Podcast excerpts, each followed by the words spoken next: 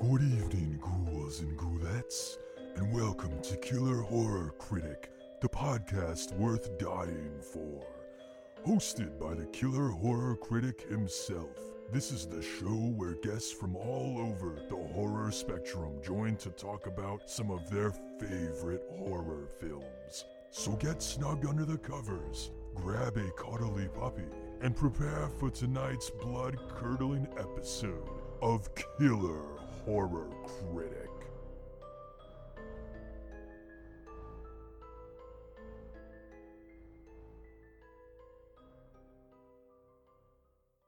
Good evening, horror fans, and welcome to another episode of Killer Horror Critic. I'm your host, Matt, And I'm Chris. and we are your killer couple critiquing and arguing over horror films like a couple of weirdos at the bar.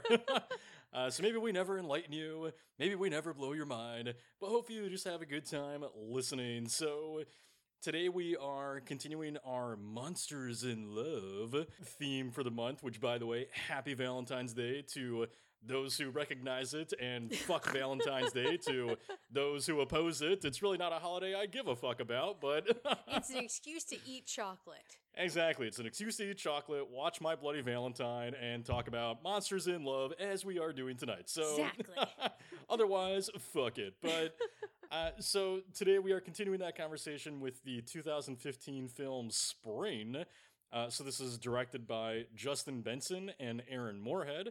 Uh, these are a couple sort of do-it-yourself filmmakers that tend to make movies where they pretty much do a good chunk of it all on their own, you know. So, uh, so they directed. Uh, Justin Benson wrote it. Uh, the two of them also worked on the editing of the film as well as the cinematography. And oh it- shit. they they just made a film called Something in the Dirt where they did pretty much everything in it during quarantine. Uh, they're also known for their films Resolution, The Endless. Uh, basically, all their work is we're seeing, they tend to do very sort of out there, kind of unique, sort of like existential philosophy kind of stuff. But but they're a pair of filmmakers who are do-it-yourself guys. They met as interns in the lobby of Ridley Scott's ad agency. Uh, I believe Justin Benson at one time was supposed to be or, or was uh, was was in school to be a doctor and could have been and did filmmaking instead. And he likes to rub this. and he chose this and he likes to rub that in Moorhead's face a lot every time they're making decisions. He's like, I could have been a doctor, you know. what a dick. Uh, but anyways, yeah, just a little fun background on them. Uh, but like I said, the film was written by Justin Benson, and it stars Taylor Pucci as Evan, who you might recognize as the dorky guy in the Evil Dead remake. You know, the one who reads from the goddamn book like a moron, or at least, or did he read from the book? Maybe it was somebody else. I believe he read from the book. I don't know. It's been a while Matt's, since- Matt's blaming it on him regardless now. I'm blaming it on him. Uh, as well as Nadia Hilker, uh, who I think maybe most well known here in the States is Magna in The Walking Dead. She's a German actress who actually worked as a model before she got into acting. Of course. No surprise there. She's gorgeous. Fucking amazing. Perfect character for her to play in this. And basically, Spring is about Evan, who is this guy who's just lost his mom to cancer, and he decide and he just basically gets in trouble with the cops, and he decides to go on the run to Italy and live there for a little bit. And like he you ends do. like you do, and he ends up meeting Louise, played by Hilker, and you know they start to form this romance, and it's all nice and great for a little bit for a few days, and then Evan discovers that she is hiding a very monstrous secret that tests the bounds of their quote unquote love. so we are going to be spoiling everything about this movie once we get into it. It is streaming on Hulu, so you can watch it there. Uh, I believe I saw Shudder say that the other day that it should be coming back to Shudder by the time you're listening to this as well, so you can hopefully see it there too. But we are going to be spoiling everything, but we have a little bit of spoiler-free content first before we get into that, so we'll let you know when we're about to. Uh, so as far as releases go this week, actually a ph- phenomenal uh, week for releases. I, I'm Ooh. Some of these are great, and I'm of course very excited about one of them. But uh, first, it was a film called The Cursed, uh, which was originally titled Eight for Silver back when I saw it at Sundance last year.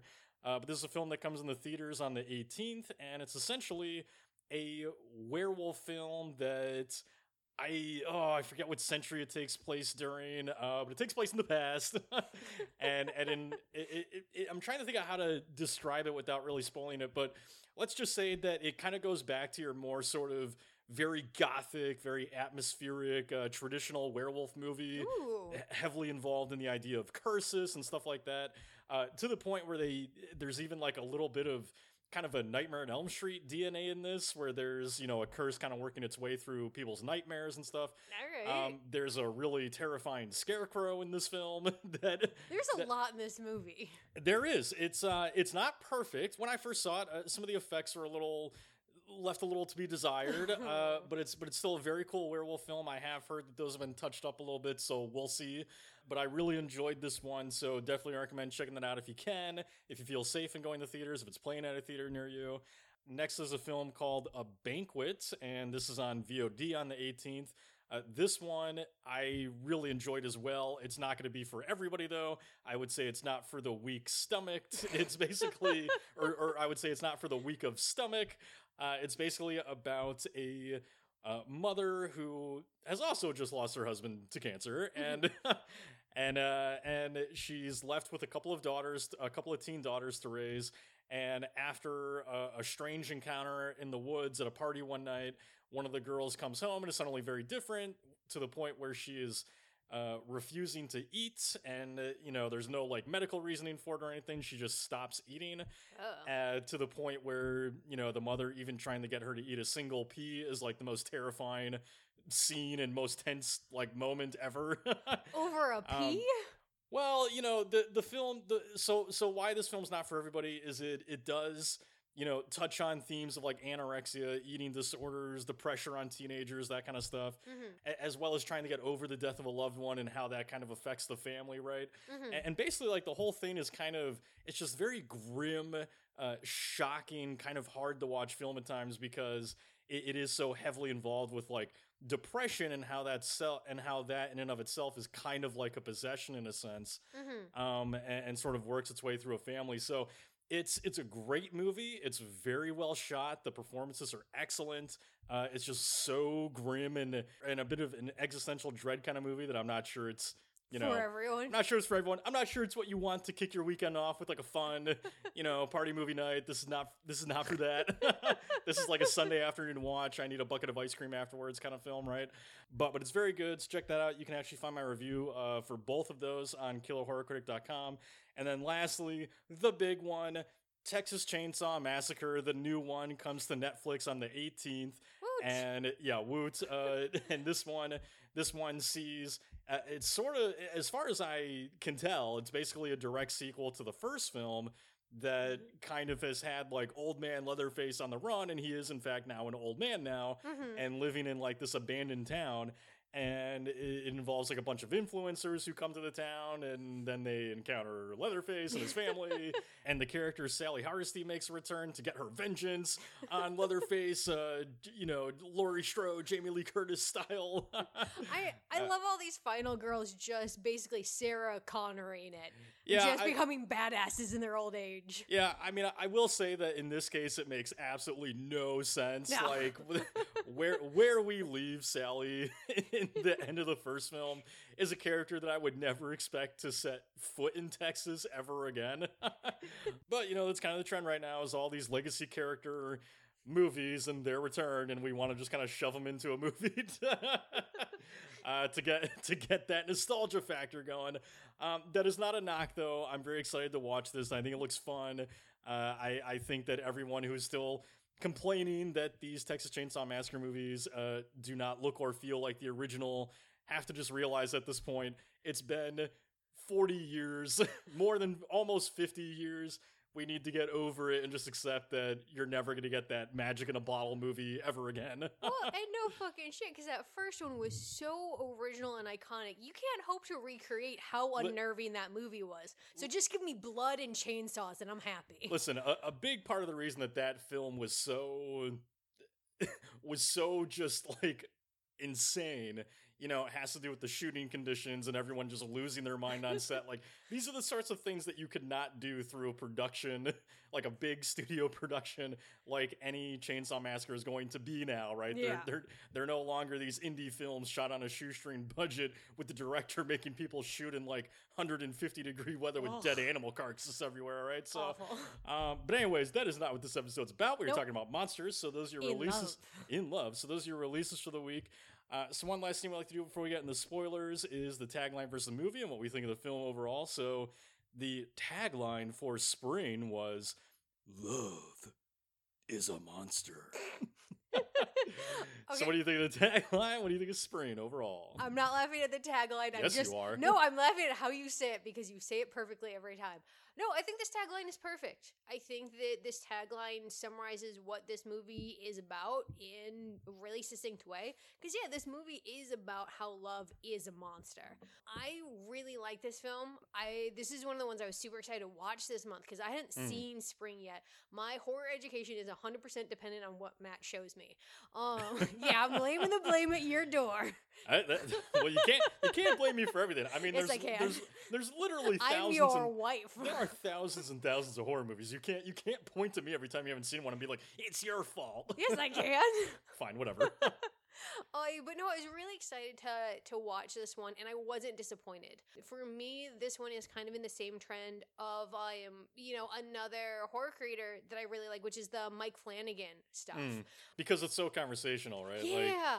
I really dig like look, we know I don't like slow movies. You know I don't like movies where it's a lot of talking and wh- not a lot of is- murder. Which is why I'm surprised because Spring is a just under two hour film that is mostly deep conversations. That's why this is my my example of how if your conversations are interesting enough, if your dialogue is interesting and gripping and emotional enough, then I'm really into it. It's why I love all the like Haunting at Hill House television shows. It's why I really like this one and why I want to watch the rest of their movies. Yeah, and I mean, you know, so th- this is a hit and miss kind of thing, I think, for for a lot of film goers, and I mm-hmm. get it. Look, you know, mm-hmm. it, it, there there are definitely you know sides to the horror fan base that like shit all over people who just want you know fun, stupid horror, um, and and that's which a is whole which is me. yeah, and, and that's a whole other conversation I'm not going to get into right now. But but I will just say, you know, th- there there is validity to both of that. Like I th- I think that there's important stuff in basically every horror film that you can kind of find things to relate to, right? Or or that are commentaries on things.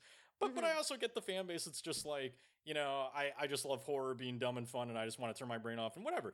That that's totally fine. And uh, but you know, Justin Benson and Aaron Moorhead are not their style of filmmaking is not typically for that group, right? Yeah. Because because if you watch any of their films, they are these very just unique, kind of intimate human stories, Mhm. uh, which is why I love Spring so much because you know, being a kid who was bullied growing up, like I.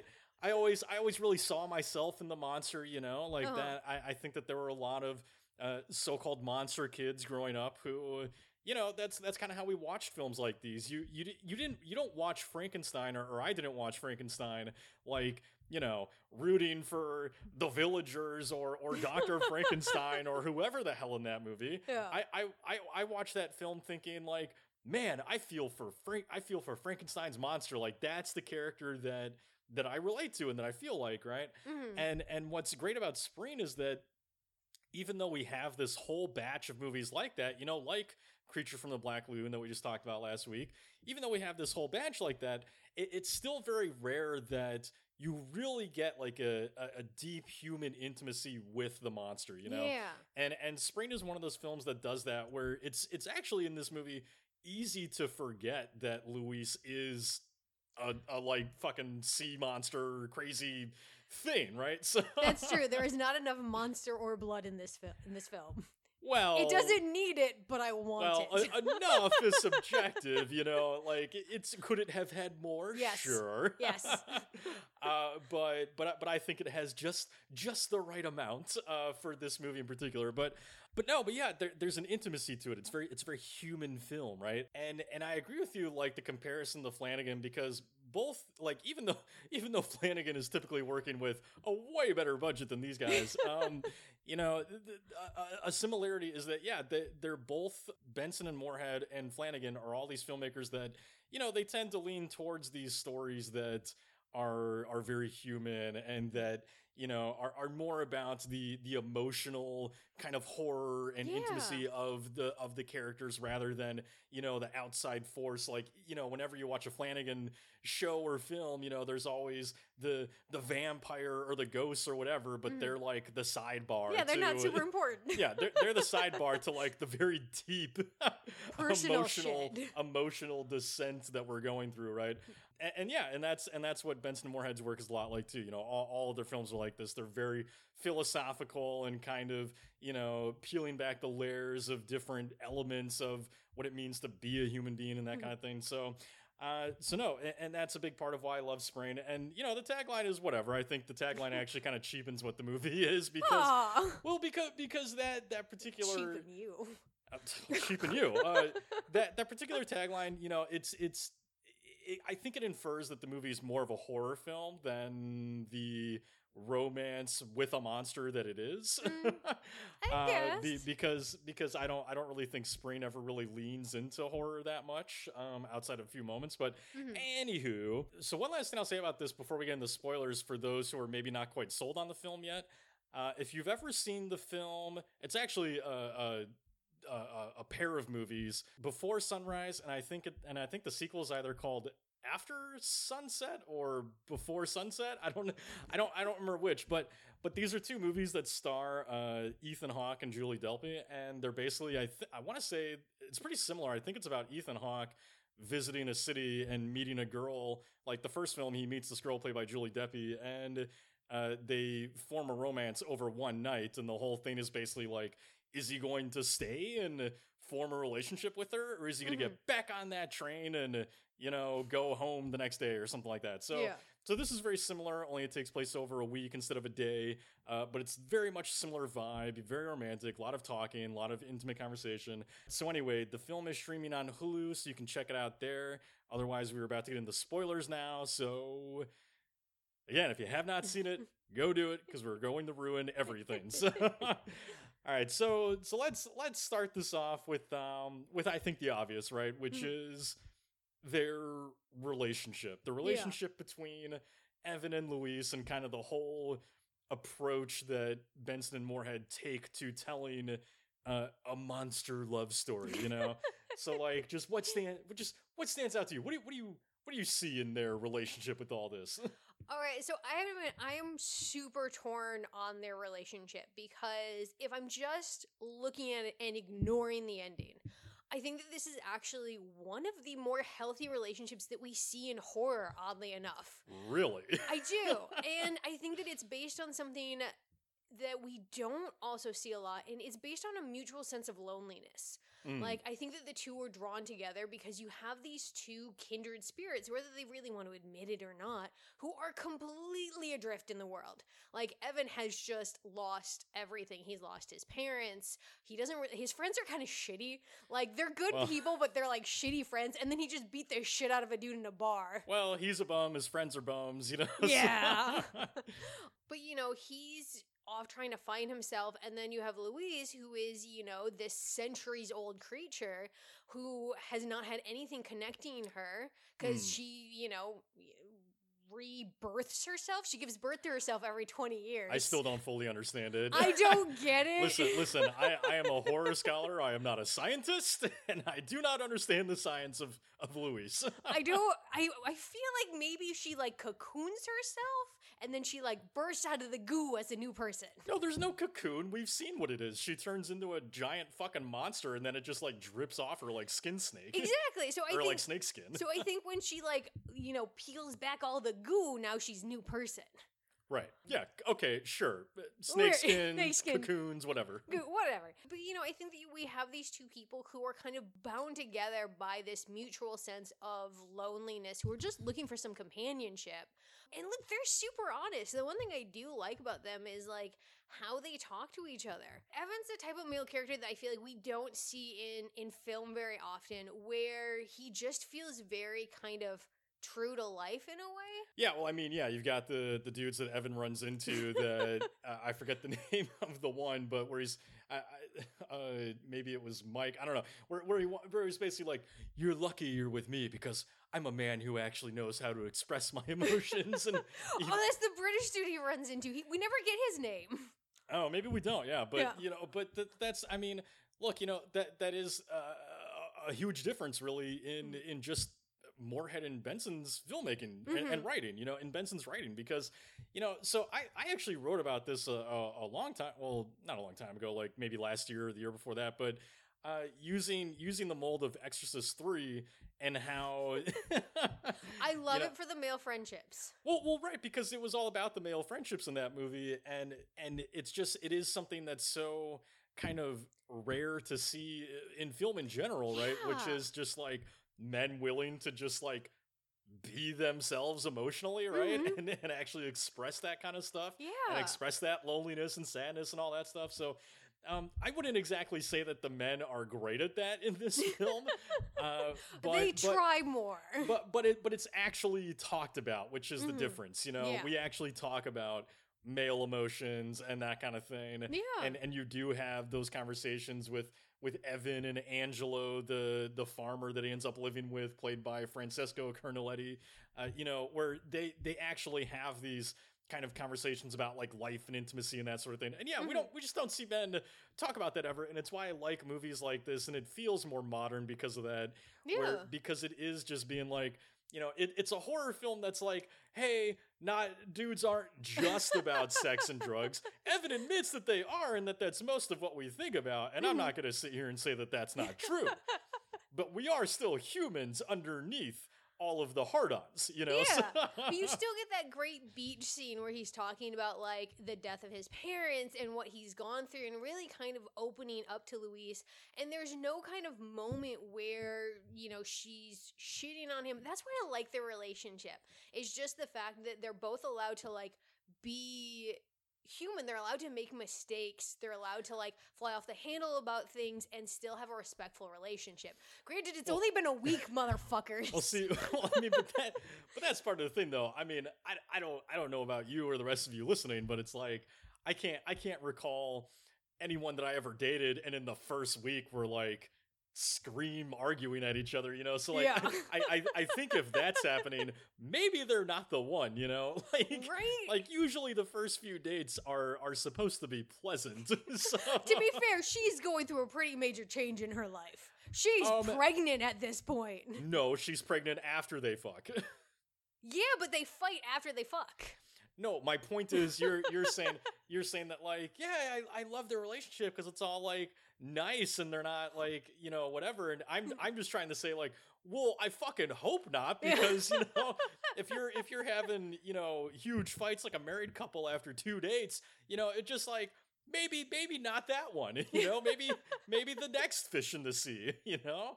And I'm not saying those relationships can't work. I mean I'm sure there are plenty of people that have great marriages that you know, or great Started like relationships that. that started like that. I'm not I'm not saying it's a general given, but you know, but but if you're yeah, if you're if you're having a screaming match, you know, like your second day, uh move on. Um but you know, but but so this is why this is why I really this is kind of fun with spring because I think that on the surface it's I it's obviously very much a romantic film, you know. It, yeah. I, I don't think that Benson and Moorhead intend anything else other than for it to be uh, a touching, moving, like genuine romance. You know, I, I Mhm. really do think that that's what they're going for. Yeah. Um, but I the the the fun thing here is that you could, if you were so inclined, look at the other side of spring and kind of question a lot of the love and sort of look at it as like a question of our very idea of love you know in in those first few weeks or months or even years of getting to know somebody because you know louise basically flat out admits of like look what i do to flowers motherfucker. I bring them back to life. They they literally bloom in my presence you know like so who knows what the hell i'm doing to you and it and it's so so every time i see the first shot where evan walks by louise in that courtyard or whatever Mhm. and and it's like and and it's so beautifully shot and it's slow motion and the music's all you know nice and warm and romantic and Mhm. and it's supposed to be played like this love at first sight kind of moment and and i just i can't help but sort of think to myself like is this love at first sight or is it love at first pheromone sniff? You know, like like is he just walking by her and being like, "Ooh, I'm in love now"? like like you know, it's it's kind of like if you're walking by like a bakery and like all of a sudden you're like, "Fuck, I need cake in my belly immediately." You know, like, See, that I can relate to. like is he just walking by Louise and being like, "Holy shit! Like marriage, babies, uh, living with the same person the rest of my life. I need that now." I mean, look, this is why I do kind of like the tagline because this is why I feel like the truth is that love is the monster in this film. It's not. so so you don't think it's supposed to be romantic no, so or happy or whatever? oh, I think that this is a tragic end. You think thi- this is a tragedy? this is a tragedy. This is a Greek tragedy. This is a, sure. I mean, It's she's not- Greek. That works. Is she Greek? Yeah, Well, yeah, guess because she, is, survived yeah. Pompeii. Yeah, so there. Okay, yeah. So it's legitimately a Greek tragedy. I can I just say I love the fact that she compares being buried in lava to the pain of childbirth. Well, she she has mean, that moment. She's like, "My pain receptors are prepared for childbirth, so lava, that's nothing." I'm like, "What the fuck is childbirth for you guys?" I'm listen. I'm not a woman, but I can. but I, I've seen the size of babies. You know, I I don't know how that shit comes out of you. like any any I don't ever want to know.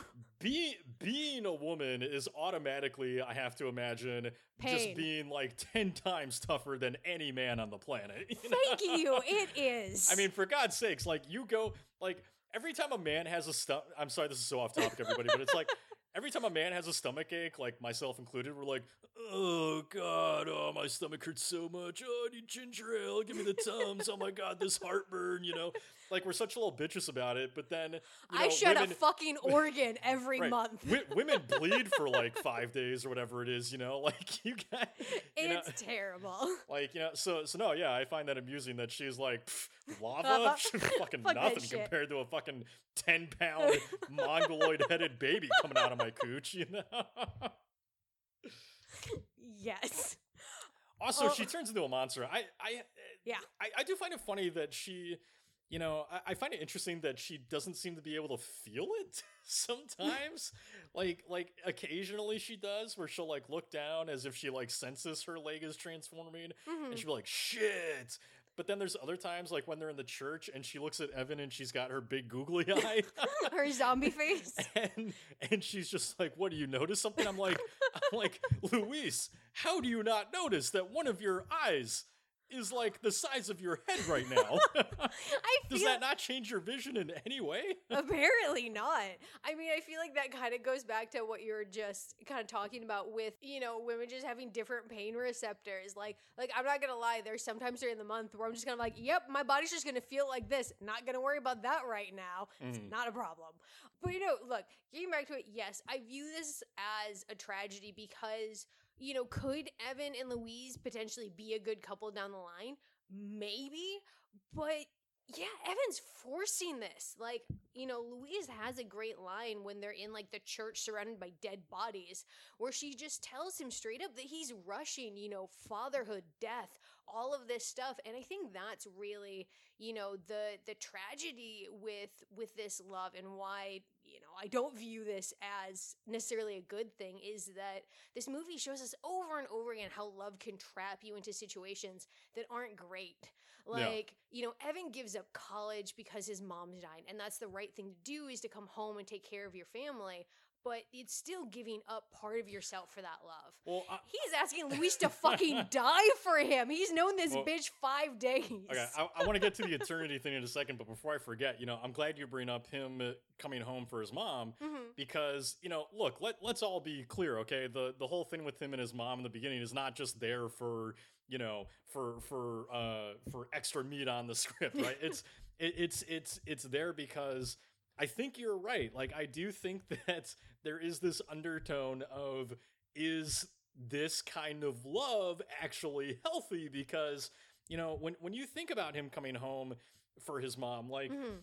yeah that's the right thing to do and i'm not and i'm not going to quarrel with the morality of him coming home versus not coming home you know like Mhm. people got to make the decisions that work for them but there is still the thing though of like he gave up his potential future to Yeah. to go take care of his mom right you know Yeah. and and and so it's you know i do think that there is some of that playing into this because you are talking about louise like once he discovers that she is this monster that transforms every 20 years into a new person and is immortal, Mhm. you know, what and and the only way that that will ever stop is if she falls in love and once you start looking at him asking her to basically give up immortality well, he's asking her to die. Right, he's basically asking her to die for him, right? Yep. Because because because for all they know, you know, she's going she's going to fall in love with him and not transform and give up her immortality, and then she's gonna get like I don't know, like a fucking like 200 pound seagull is gonna drop out of the sky and crush her or something the next day and she's just and she's just gonna be dead 200 pound seagull. I'm just trying to think of the dumbest thing I can, and it, you know, like, but you get my point. Like Yeah. she, like she could literally, like maybe, maybe like that night after she doesn't transform, they go and have like a meal, and she chokes on a fucking cherry seed. You know, like, Right. like it's, you know, Oh, so but, so but don't worry, he's willing to give up cigarettes for her. If Oh, she's willing to die big- for him, he'll give up cigarettes. big move, big move, Evan. Round, round of applause. Round of applause. Round of applause. You quit cigarettes, and and sh- all she had to give up was fucking Everything. ten thousand years of life.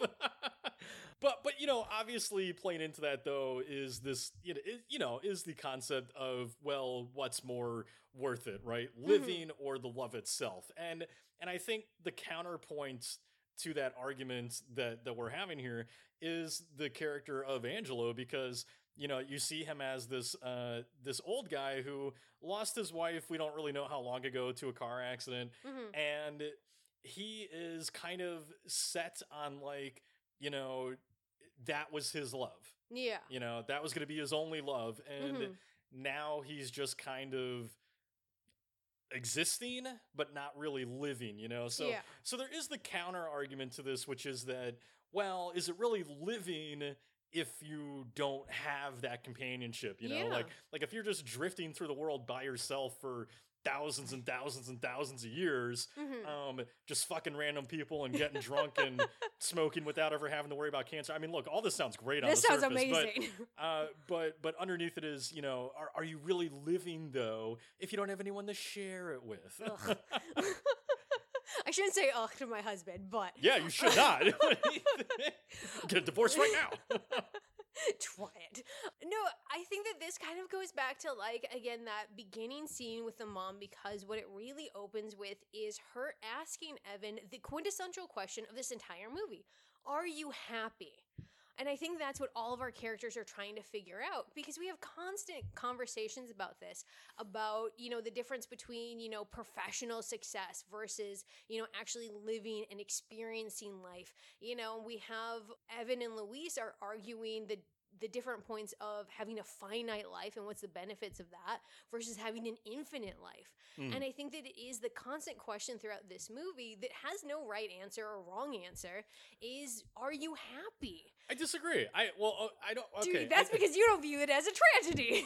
no, no, no, no, no. I, I, I maybe maybe saying I disagree is the maybe I didn't quite hear you right, but uh, the way I look at it is as far as the whole conversation about living versus not living. You know, Mhm. it, the major a major theme of this movie is uh is living to work and and just living life you know Yeah. living life for love because there's that i, I want to say that it's evan who in the end says something about you know how you can uh work to live or live to work or whatever but Mhm. that you know you can give it all up for the right person yeah. and I think I think that that's something that the filmmakers are kind of touching on too, uh, which is particularly interesting. You know, since they're independent filmmakers themselves, and Spring was their second movie. It, it was the film that really made them blow up or, or become much more well known uh, amongst fans. You know, the Resolution was their their introduction to the scene and their and their uh, arrival, but Spring was kind of the movie that made more people take recognition of them. But Mhm. anyway, the, the point is they're they're do-it-yourself filmmakers who are working really hard to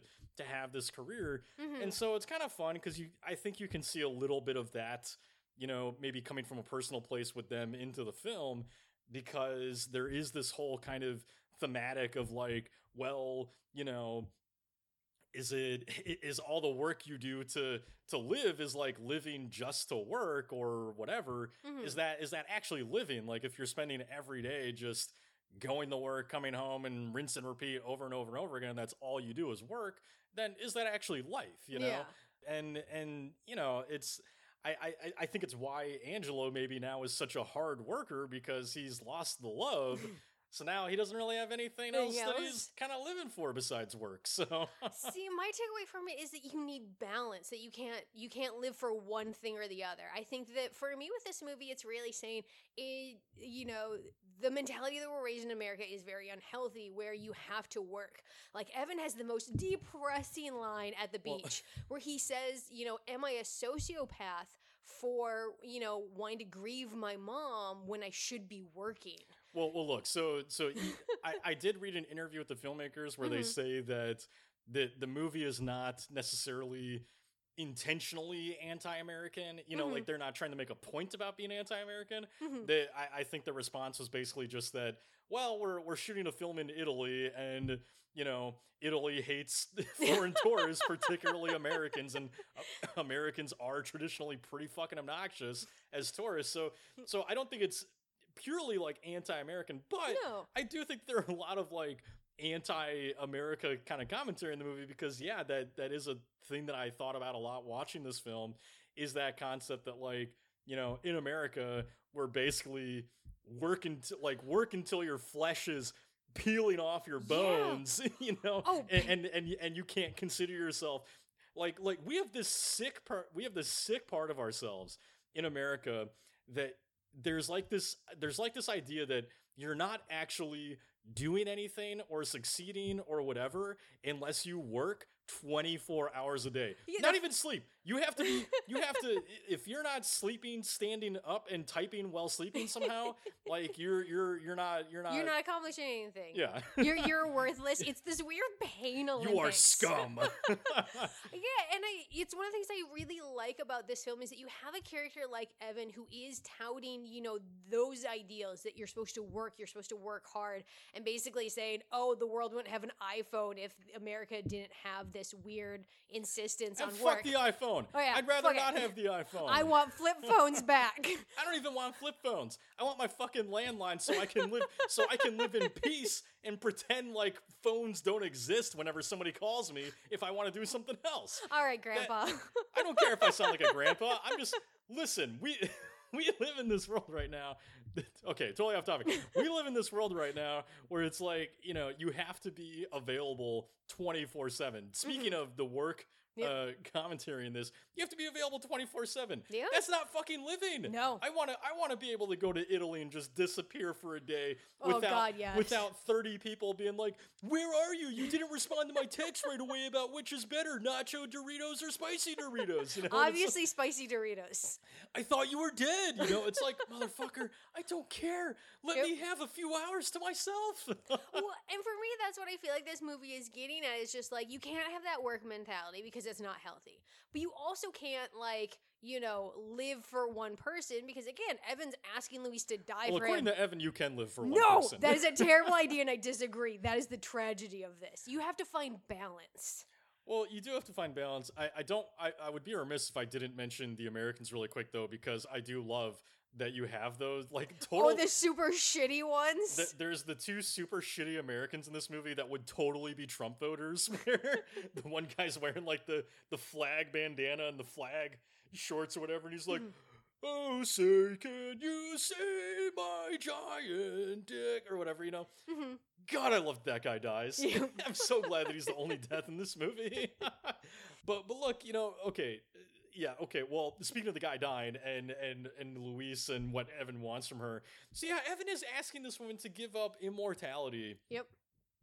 to be with him, and before before we get more into that, because that that's a whole thing, is is you know I.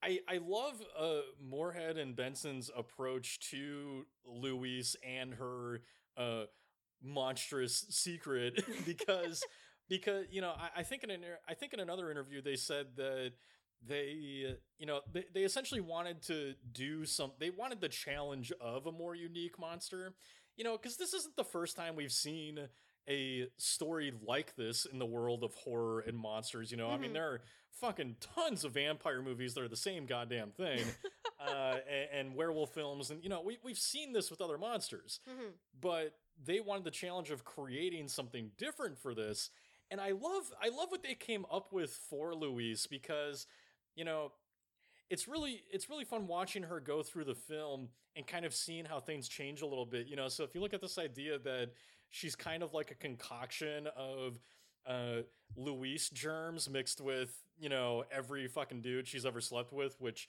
my god, that's a lot of personality to shove into one person. Um but she uh but but it's fun cuz you see her kind of like ch- herself change a little bit throughout the movie. Like Mhm. and it's little things, you know, it's nothing it's nothing big and it's really nothing too out there that you probably wouldn't see a typical uh, woman do on different dates or, or men do or whatever where you know it feels like every date that we're seeing her she looks a little bit different like her her out her clothing's a little bit different her hairstyle's a little bit different Mhm. you know it, it's like she's taking on kind of different personalities uh, I love that she's wearing the red dress when Evan meets her because to me, red is the color of run. you know, red red is like the seductive, I'm gonna eat your heart kind of color. Yeah, I'm not allowed Uh, red dresses in the house. Matt just runs the other way. It's true, yeah. No, we have we have uh, me-shaped holes in the wall because every time Chris walks out in one, I'm like fuck, and I, you know, like run through the patio door. Um, but she, uh, but but no, but she, you know, she's changing throughout, and it also feels like the more that Evan kind of gets to know her, and the more that maybe she's sort of falling for him, I feel like you also see the monster come out more. Hmm you know and so maybe that speaks to the whole idea of the you know love as a monster kind of thing and and and looking at love as being this sort of dangerous thing hmm uh because the more that they are becoming intimate the more that that part of her comes out you know? Yeah. Well, just because the way that I kind of view it in terms of that is, you know, as you're getting to know someone, as you're falling in love with someone, if you're really going to love them, you have to accept all parts, the good and the bad. And the more you fall in love and get to know someone, the more you see the shitty sides of them. Mm. Like, you know, them like leaving dirty dishes everywhere's, you know. just describing yourself here Look, I am a trash monster and I own it at least. my my wife as she likes to call herself is what three raccoons in a trench coat. I'm coat three raccoons in a trench coat. I yeah, I have a lot of not great traits, but you we know, all do yeah, but that's the thing. some of us are monsters on the inside I or wish, outside I wish I was. I but yeah. I wish I I wish I was a mutating sea monster. okay, she has fucking tentacles and a tail. That is so fucking dope. Why would I not want that? I mean, listen, if you've got a tail that can instantly castrate men, I mean, that's a huge plus. That's amazing. I would love to have that at the shop some days. But like the way that I actually view Louise's, you know, transformations, everything like that, is what she says is that you know it's all the cast-offs from evolution, right? It's all the pieces that we dropped is what she kind of transforms into, and I think that that's fascinating. Like if you actually look at like humans and things like that, is that we are all what Louise is. We are all just a set of We're all sea monsters. yes. I mean, technically, can we evolved from the fucking fish thing. Get out of here. We evolved from the fish thing. I am the fish thing that walked on land and then turned into No, monkeys, I- and then we turned into no, I under I understand evolution and all that, but no, but I mean, think about how fucking cool that is, and how cool that Louise can tap into that. Is is the fact that we all are a product of like all of these things passed down. Like, look, I have blue eyes, and that is super hard to get because it's a recessive gene. So it takes like all these other weird things, and like that's why I think that Louise's monster form isn't necessarily scary so much, but is this weird I kind of would beg to differ if I ran into that thing in real life. I love her monster. Like she's got cool tentacles. She's got weird chicken legs. She's got a tail. It's I a- want the cool- monster to be my friend. It's a cool monster, but you are not going to sit there and tell me that you would not be terrified of that if you walked in on her. The look that look, both of them are great actors, and the look Mhm. on Evan's face, uh, the look on Pucci's face when he walks in and sees her as a monster is like priceless. like that, that that's like you know, in dating terms, that's like the first time that you see the person when they're sick. You know, Yes. like it reminds me of that '70s show episode where Ashton Kutcher walks in on Mila Kunis and she's and she's got a cold and it's the first time he's ever seen her sick and like her nose is all snotty and her hair is all messed up and he's like ah and just like starts screaming like yeah you know yeah it's seen it's seen the the grosser Yeah. uh, darker sides of each other but evidently steps up and gives her her medication so she can turn back into the hot model she is. Indeed, but look, so uh, so again, I, I I love the approach to her though because she, I, I, I love I love that they take this scientific approach to Louise as opposed to Right. the supernatural because again it, it, it further hits home the the kind of exploration of doing something more unique and not just settling for your traditional romantic gothic monster movie, right? hmm Because they're you know the, the questions come into play about like God and creationism and all this kind of stuff and and that that's very subtle in the film but but I but I like that it's kind of you know in a sense it's kind of talking about love with her uh affliction Mhm. because love itself is sort of this thing that we all kind of have different viewpoints on right whether it's whether it's you sort of believe in the supernatural kind of element of it of like we're all we're all meant for somebody Ugh. and and we're all you know des- destiny Soulmates and love at first sight. destiny and fate and love at first sight you know but but the film's playing with that exactly because it's talking about you know like love at first sight for example like i said when he first meets her Mhm. or, or sees her in the red dress is it love at first sight or is it her fucking you know Pheromones. or is it her fucking i'm gonna murder you pheromones right like She doesn't know- want to murder him. She just wants to fuck him, get his DNA so that she can move on with her life. Oh. Evan's the one that stuck around. Oh, she wants to eat him. All right, let's be let's be honest. I think Louise secretly eats the men afterwards, like a praying mantis. She- I don't think she's a praying mantis. I, I don't really either. But the point is, is that you know the the film is exploring love through both avenues. So you can kind of Mhm. you can kind of take what you want from it depending on your viewpoint of love because it's either looking at it like a fate supernatural kind of whatever thing Mhm. or it's looking at the scientific side of it like maybe i don't love you because of your personality maybe i love you because your pheromones are like just the right kind combination for my nostrils right like like my nose loves you So are you Evan or Louise in this situation? Evan believes in true love and connection and all that kind of stuff, and Louise doesn't. I don't believe in any of that shit. I just. I'm neither because I'm Matt and I'm cool. I just, I, I just, I just believe if I, if I like or love you, I like or love you. That's not. I don't, I don't know that it has much to do with science or fate. So, um, maybe science at first, but, but no, but and they humanize her, like you know, uh, and they really make her feel like a human being instead of a monster. You know, like she just. a human being. I know she's a human being, but like just putting the the frowny face on her on her On her bottle rose, that yeah. she that she takes a syringe from. It's like that's such a human thing to do. You know, she doesn't feel evil. She doesn't feel like She's not. I know, Chris. That's what I'm trying to say. She doesn't feel like that. You know, she's not approached like uh, a, a monster. You know, she's not Mhm. approached that way. She and and it's such a beautiful kind of commentary because, or a beautiful approach to the idea of love in general. Because even if we're going to talk about this, like maybe it's a tragedy, maybe it's not.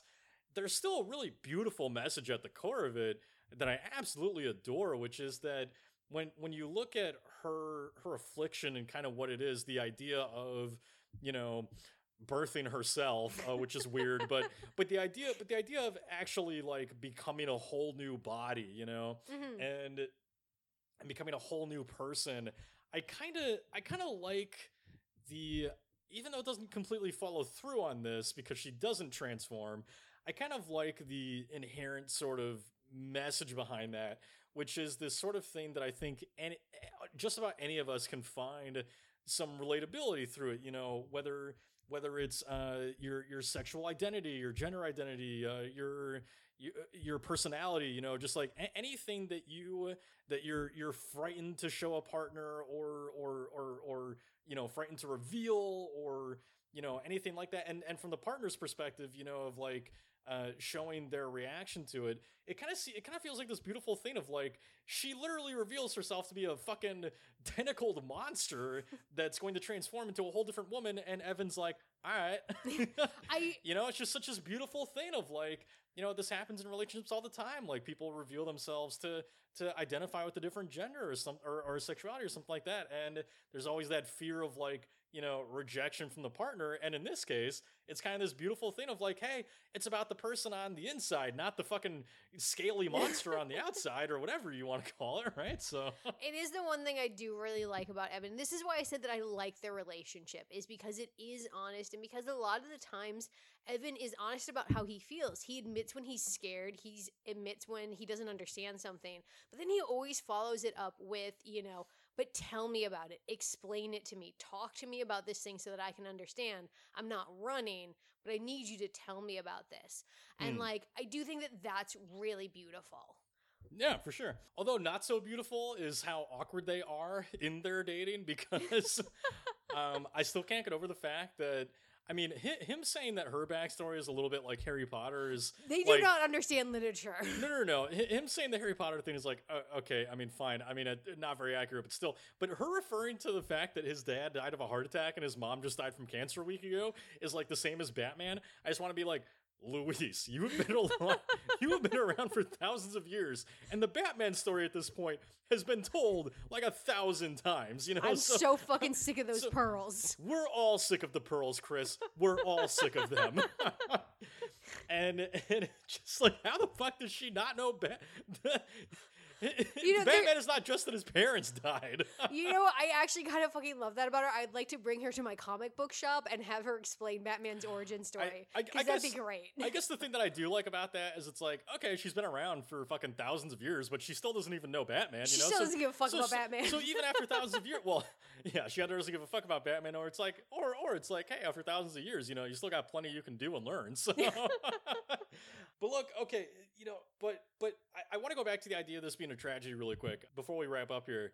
Because I just think it's a really interesting idea, you know, on whether or not this film is a tragedy or a love story because or both because you know it was interesting to me watching this and and thinking about that and thinking uh, you have all this imagery uh, of like insects and and reptiles and Mhm. death you know and, and and but then but then of course alternatively to that there's the springtime Im- or there's there's uh there's imagery like waves and flowers blooming and stuff like that yeah. and so there's kind of this alternative life uh, and death sort of thematic Mhm. and about you know the sort of idea of how with every death comes a new life and that's kind of what louise's affliction is Mhm. uh, with the fact that she becomes a new person every time she dies Yeah. and and there's and that also plays into the fact that you know uh, evans uh, the death of his mother leads to his new life where he's no longer trapped working and now he's like met Louise and Wanted by cops in two countries.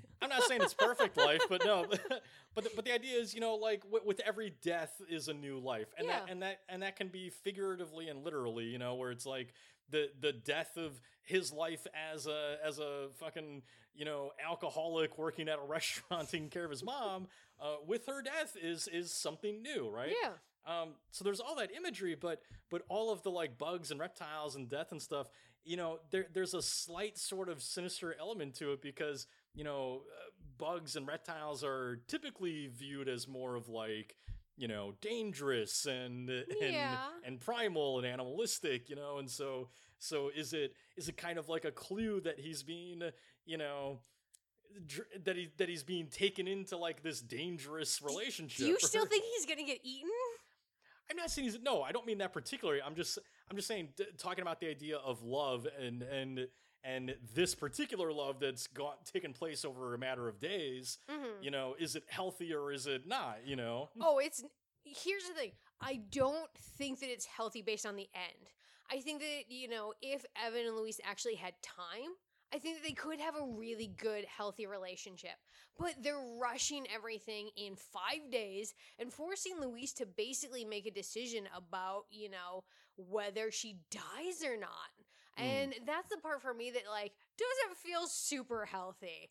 Like, there's you know she she sums it up really well in the car when she asks Evan when Evan's just like no I love you I know that I love you and she's just like have you never been in lust with someone before and like then it passed and I Mm. think that's the big question that because this is all so quick that we have to ask whether this is you know you know tragedy or Well, what do you think? We keep it. We keep I saying what. think it's a tragedy, but Uh-huh. but that's because for me personally, I don't think you can know someone in five days. I don't believe in love at first sight. oh, I the hell you can't. Yeah. yeah, I, I don't believe that you can fully understand another person and fully love them in a way that makes it worth giving up your entire lifestyle for. I think that that's crazy. Like, I think that that's so bonkers. And even if this movie is trying to tell you to live life and enjoy everything, like, I think that that, that concept of Evan asking this woman he barely knows to not only like give up her immortality, but be pregnant with a kid is Mm. so much to fucking ask someone that you don't even really know yet.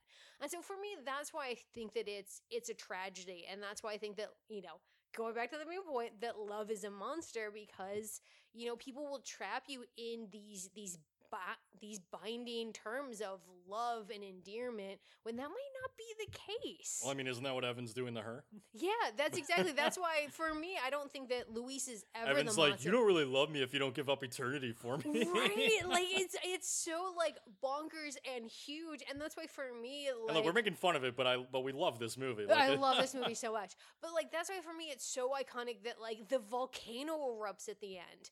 You know, Listen, every time a volcano erupts, a monster gets its human skin. that that is the moral of. oh see, I just I just view it as like the earth being like this is a travesty.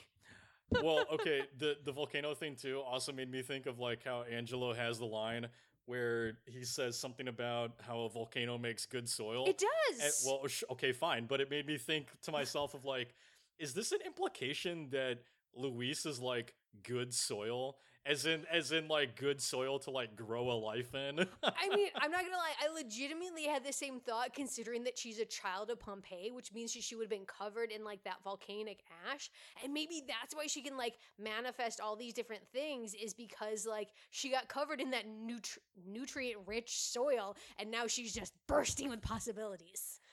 I mean, something something uh, to this idea of tragedy and not, you know, I just I just I I like even though this isn't really what I believe the film's doing, I I do like the idea that it is manipulating everything, include like Evan and, and the audience, Mm-hmm. uh, and even Louise to a sense, because the the film is also so like beautifully bright, you know, like like it's shot so well, and honestly, some of the cinematography I'm just incredibly impressed by, like the one shot where.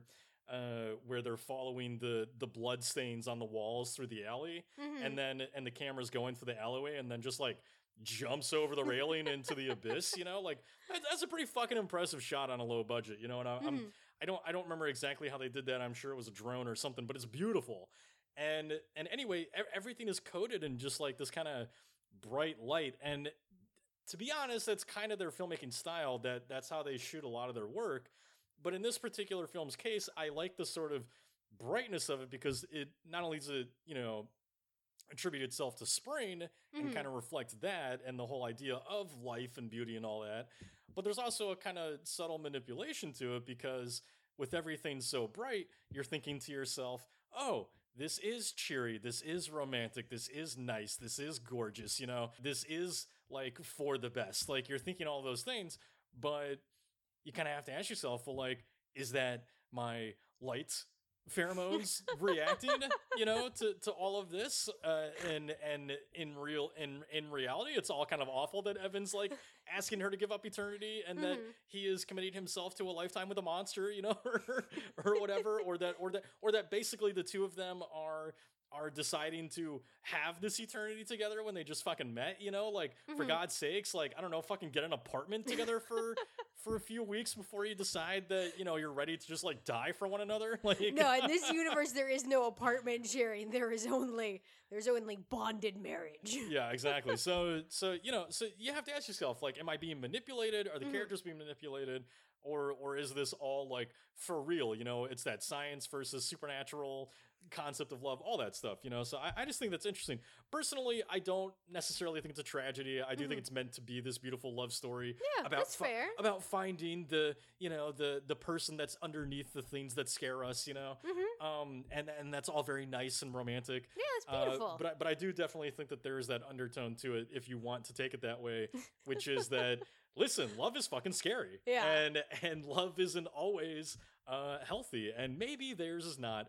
And quite honestly, again, I don't think you should be giving up eternity for someone you just met after five days. no, absolutely not. I do think they're gonna make it though. Are you kidding me? They're definitely not gonna make it. Like, okay, They- I love the fact that I'm like, this is a tragedy, but I think they might make it work. And you're like, fuck no, they're not. I don't, I don't think it's, but I don't think it, I don't think it's a tragedy if it doesn't work. It's a tragedy for Louise because she gave up a fucking eternity to be with this guy. Uh, I, I don't consider it's a tragedy if it doesn't work or not. It's a tragedy if one of them dies or if it's dark. But no, why I why I'm not so sure that they make it because it's because like.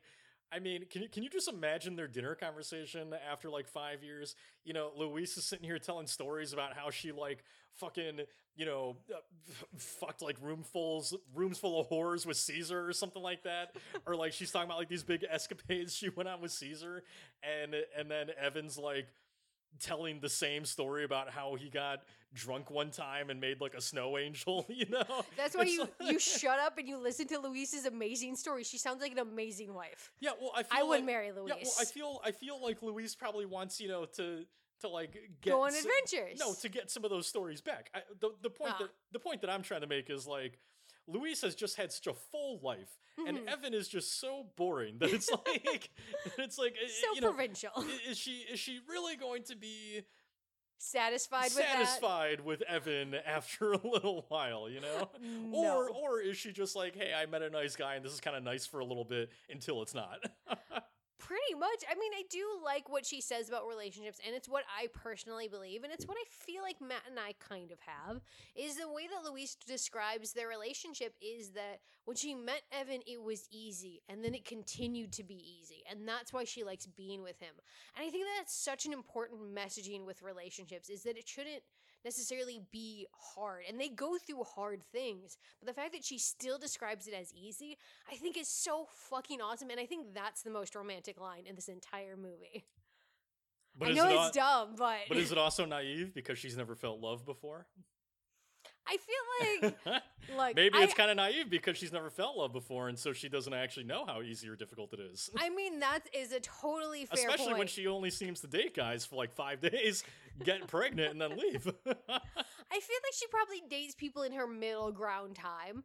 I you know, I think that it's interesting with with Louise. I think that she probably has fallen in love, but she's more she lies more to Evan than Evan lies to her. So I think she's got some secrets. she said she never lies to Evan, though. Yeah, but she's a fucking liar.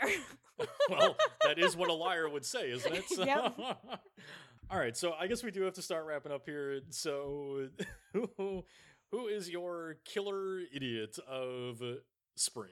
like the two of them. They're idiots. They They just both are. Okay. They both are idiots. They just met. They haven't, to your point, they haven't even moved in together. They don't know what it's like living together. So yeah, dumb dumbs made a like a life changing decision in five days. Oh, yeah. Idiots. No, I mean, what are you, 16? well, I, I mean that's the point, though, right? Is they're acting like a couple sixteen-year-olds. Like Yep. they, like Ev- I think Evan is supposed to be twenty in the movie, and he feels like he's twenty. Or, or 21 or whatever he says he is. But Mhm. but but they're, they're both very young and they both were well She's not. well he's very young but he but he but they act like it. They act like they're that age you know of just like just like oh we're gonna have this big magical life together because we just met and we kind of like each other you know? It's like it's like no you fucked you made some soup you you had a nice dinner conversation but you have not you have not experienced enough of life to know that it's worth giving up eternity for it's a very sweet message I forgot that you meant that they literally made soup, and I thought you were referring to the baby. Calling the baby soup. they made soup in, in multiple ways. you know, Louise makes her own soup. It seems every day, uh, which which can be taken many ways as well. So, so listen, I'm just gonna say uh, my killer idiot is obviously the American who tries to fuck Rape Louise. Well, yeah, I was trying to be nice about the language, but yeah, he tries to fuck her uh, or rape her in the alleyway. Like he's my killer idiot because fuck that guy. Yeah, fuck that guy. Fuck Americans in general. Like, and and I'm saying this as one. Like we suck. We get to say it because we're American. Yeah, exactly. I get to I get to say that Americans suck because we do. Yep. Yes, we do. and every country is right to to view Hate us. us. that way. Yep. um, but what about your killer death of spring? Obviously, the fucking tourist. Fuck that guy. I'm glad she ripped his dick off. Yeah, it's funny because you know Spring, and honestly, a lot of their work it, it never really gets very gruesome or anything for being a monster movie.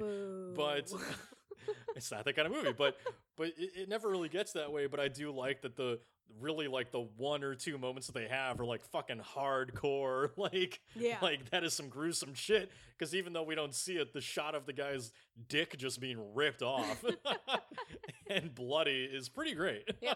no dick for you.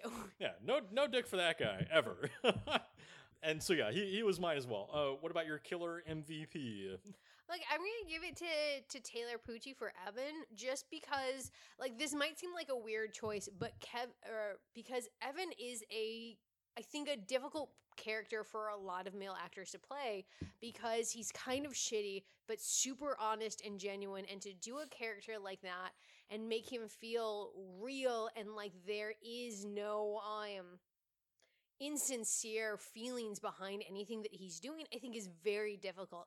And he pulled it off and i think the only reason why this movie works as a romantic movie is because evan doesn't feel like a gross dude. And that's Hmm. hard to do because dudes are gross in movies. Dudes are gross in general. They are gross in general but i was just gonna go limit it to movies. Yeah no i mean dudes are just gross period. Like we're Okay, not- I- i know i was just but yeah Uh, I, I think that that's an accomplishment i mean the the fx and all that kind of That stuff he seems showered? He does not seem showered. That dude is fucking filthy. He wears the same shirt throughout the entire movie like a goddamn comic book character. Indeed. Um. Well, look. So, so my, my mine's gonna go to to Hilker as Louise, and it's because I I do think that she has the more difficult performance in the movie Mhm. because because Louise is you know Lu- Louise is playing someone with a secret. She and, and, but most importantly she she's playing this role where she has to not only get Evan to love her for being a monster, Mm-hmm. uh, but she has to get us to love her for being a monster, you know. And so because it, it would be really easy for the audience to, and, and look, yes, most horror fans are gonna love the monster. yes, period. because she's amazing. but but it's really it's you know but she has to what she has to do is she has to get you to feel the the right sort of empathy for her right Mhm. like you you have to you have to feel that with Louise it makes sense that Evan is you know not running for his life screaming the first time he sees her as a monster. Like you have to really believe that he is in love with this woman right? Hmm and so and that sh- and that she's worth you know the potential death that he might Yeah. succumb to in dating her. So so I, I think she has a really difficult role in that sense but she achieves it because you know hilker just has this sort of like magnetism to her where you know you you feel like she is very genuine and sweet and all this kind of stuff uh, but is also dangerous you know like you sense that monster part of her but it doesn't it doesn't overwhelm the better parts of her right so Yeah. uh, so no, so I think I listen. I think either one of them could uh, easily take home the MVP award. I think they're Mhm. both great performances in this film, uh, but she, hers just stood out just that much more to me. So, Yeah. but all right. So one last thing we like to do before we fully wrap up here is every week on Twitter, we like to put a poll on our Twitter at Killer Critics, just kind of getting your thoughts and feelings on the film and what you think of it. So between love it, it's fine, don't like it, and never seen it, where do you think the audience falls on this one? Uh, I'm gonna go with like it. And Ah. Uh, so so no so this is this is a very beloved movie actually from those who have seen it but it's also a very underseen film That's where I was kind of on the line with it. yeah so 30.2% love it 17.5% say it's fine uh, 3.2% say don't like it and 49.2% say never seen it so Aw. so it is, you know, it is one of those underseen movies. It's a little Mm. indie film, you know, like I said, a little do-it-yourself film. Um, but most of the people who have seen it are like, yeah, that was a great fucking movie, you know, because it is. It's not. I- I don't think it's the film that you think it's going to be when you first sit down for it, you know, because you hear you hear like monster love story and you expect a whole lot of monster, and it's not really that particularly. Mhm. But once you watch it, you're like, wow, that's just a really good movie, you know, just a really good conversation. Yeah, it was incre- it was the opposite of what I thought this movie was going to be, and I still ended up loving it. Right, exactly. So, uh, so anyway, so we also we didn't get many comments for this one because, of course, you know, many, People of- haven't seen it. many of you haven't seen it. Uh, but I do have one comment here from, and this is on Twitter uh, from at Epic Film Guys. So that's E P I C Film G U Y S Epic Film Guys, and they say I found it to be a very solid flick up until the ending. So, so, so, uh, which I think is valid because Yeah. I, I think that I think that when, well, of course it's valid. Everyone's opinion is valid, but I, I think that when you see this ending, you know, it can, it does have the potential, I think, to not satisfy because Mhm. not only do you not get a giant monster like we all want, I wanted the fucking giant monster. Evan sees the But- monster. I want to see the monster. but but I but I do think as we were discussing the episode, it just leaves you with that question of like, you, you're almost like mad because you're like, no, Louise, no, do not give up eternity for this man. Turn into your new self and continue dating or something, but don't give up eternity for him. You just Yeah. met. You and, and I, I, you know, I'm not saying that that's why epic film guys maybe didn't like the ending, but Mhm. I think, I think that's where I could come from it, come from it with is why it is why I like the ending, but where it could have a problem in my opinion. Uh, yeah, it's the ending. I think is the difficult part because it depends on how you viewed the entire film and what kind of ending you want to come out of it. For me, the first time we watched it, I didn't even know what the ending was. Like, I eventually the hell turned. does that mean? Well, remember I turned to you and I was just like, "Did she give up immortality, or is she a new person? Did Well, she that's turn that's into a your monster?" fault. The film's the film is pretty clear about what happened. okay, maybe I'm just an idiot. But even if it's clear about what's happened, it's still it leaves a little bit. It doesn't feel completely closed. Like, is it weird that there's a part of me that like I just needed them to kiss?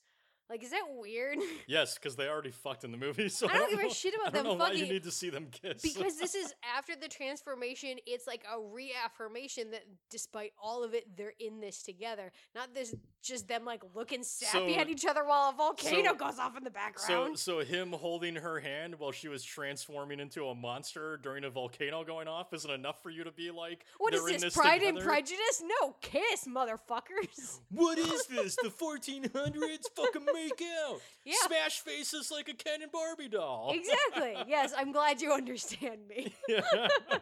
yeah, no, completely disagree, but I see where you're coming from. uh, so, anyways, that's gonna do it for us on spring. So, uh, hopefully that was enjoyable. and We just don't sound like a couple of idiots. Uh, but, uh, but next week we're gonna be talking about one that I am so very excited to because I just absolutely adore this movie, which is Tammy and the T Rex. Yes. Unfortunately, that one is not streaming as far as I can tell, but it is well worth the rental if you've never seen it. Fuck yeah. Uh, Tammy the T Rex is amazing. Just make sure that you're watching the gore cut and not the safe for TV cut. the gore cut is where it's at. Yep. Uh, you can get it. You can also pick it up from Vinegar Syndrome, I believe. Um, but anyway, so that's gonna do it for us on Spring. So I'm Matt, And I'm Chris. and happy Valentine's Day again to any of you who are in love with your monster, and to all of those who don't have that monster. Fuck Valentine's Day. it's the fucking worst. As we've learned from Spring, because it makes you give up eternity for a fucking D-bag. Boo. Evan's not really a D-bag, but you get my You point. got- got. Uh, so anyway, so yeah, so that's it for us on Spring. So I'm Matt, and I'm Chris. and have a great night, horror fans. Bye. I hope you've enjoyed tonight's episode of Killer Horror Critic. If you'd like to scream with us some more, please subscribe on iTunes and follow us on Twitter at Killer from Space, as well as Instagram at Killer underscore horror underscore critic. New episodes release every Friday, so keep your eyeballs peeled, just the way I like them. Have a good night, horror fans.